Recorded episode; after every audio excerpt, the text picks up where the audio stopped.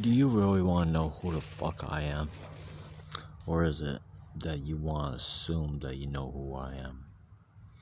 Is it better for you to think that you already got me figured without even knowing who the fuck I am?